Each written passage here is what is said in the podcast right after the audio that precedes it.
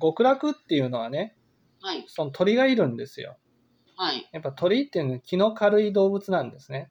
ああ。いろんなもものを貯めて、ね、の、その糞をね、まとめて出すんじゃなくて、その溜まったらすぐ出す、溜まったらすぐ出すっていうふうにしてるんです。